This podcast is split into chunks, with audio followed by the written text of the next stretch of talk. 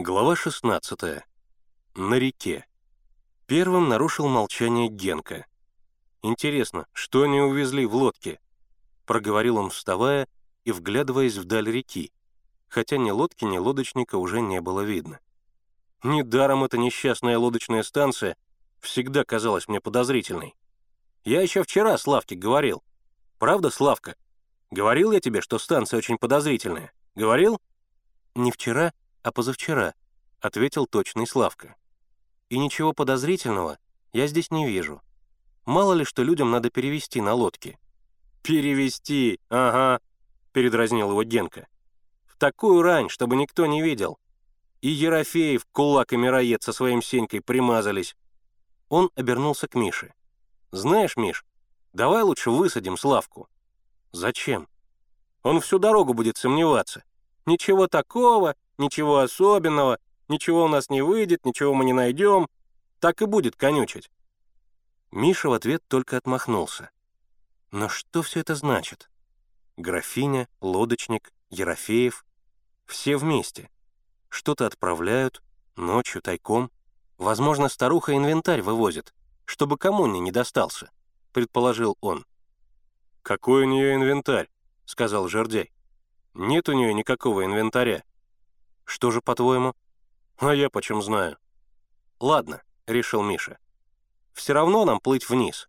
Будем искать Игоря и Севу, и заодно посмотрим, куда лодочник отвезет эти мешки. Главное, чтобы он нас не увидел. Поехали». Жердяй оттолкнул лодку от берега. Генка и Славка взмахнули веслами. Приставив к глазам бинокль, Миша вглядывался вперед. Лодочника не было видно. Но ничего, они его нагонят.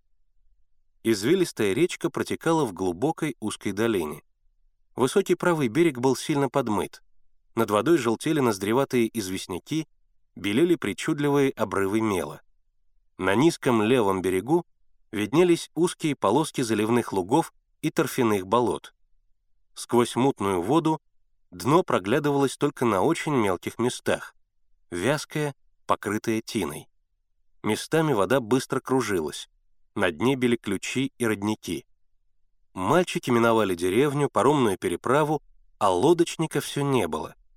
Неужели на двух парах весел они не могут его догнать? Миша дал знак пристать к берегу, вылез из лодки и взобрался на холмик, пытаясь оттуда увидеть лодочника.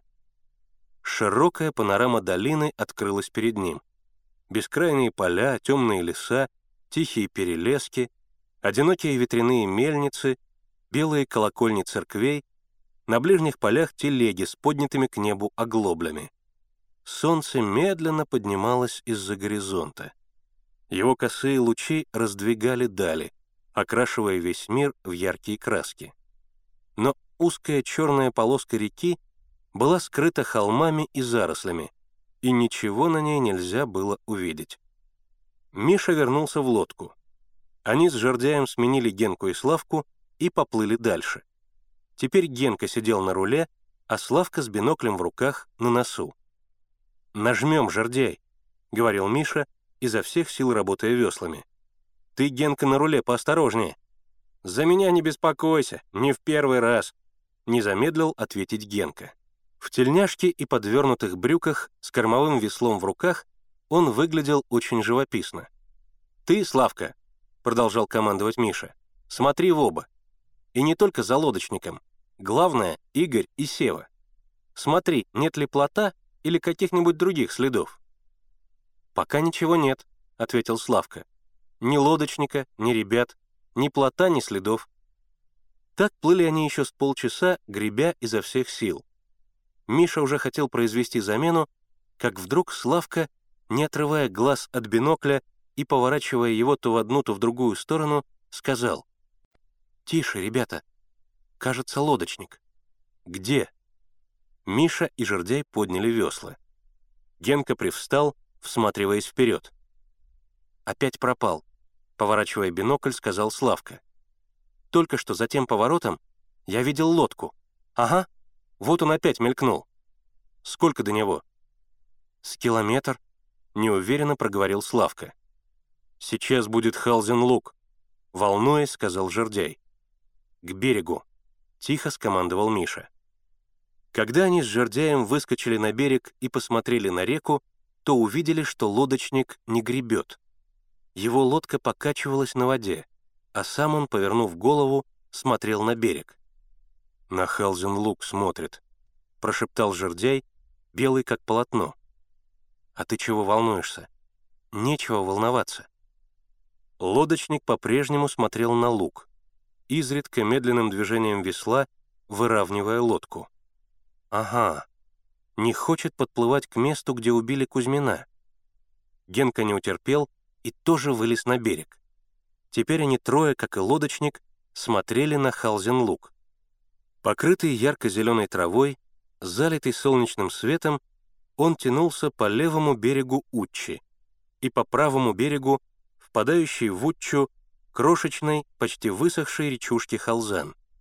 В зеленом однообразии луга было столько спокойствия, что мальчикам казалось, будто они слышат оттуда монотонное жужжание комаров и звонкое стрекотание кузнечиков. Место было совершенно открытое.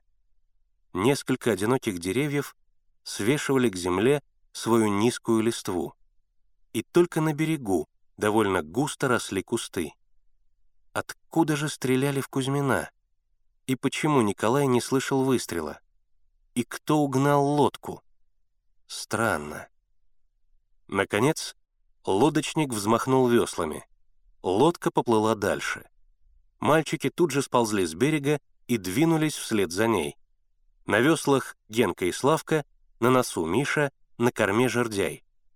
Теперь они держались от лодочника на таком расстоянии, чтобы за каким-нибудь поворотом можно было рассмотреть его в бинокль. Лодочник то появлялся, то исчезал за частыми излучинами реки. Он сидел на веслах лицом к следовавшим за ним мальчикам, и им приходилось быть очень осторожными, чтобы не попасться ему на глаза. Перед каждым поворотом реки Миша выскакивал на берег и смотрел в бинокль, где лодочник. В азарте погони они совсем забыли о цели своего путешествия. «Сейчас самые лесистые места пойдут», — сказал Жердяй. «Скоро я вам тропочку покажу. Если по этой тропочке идти, то как раз на Голыгинскую гать и выйдешь.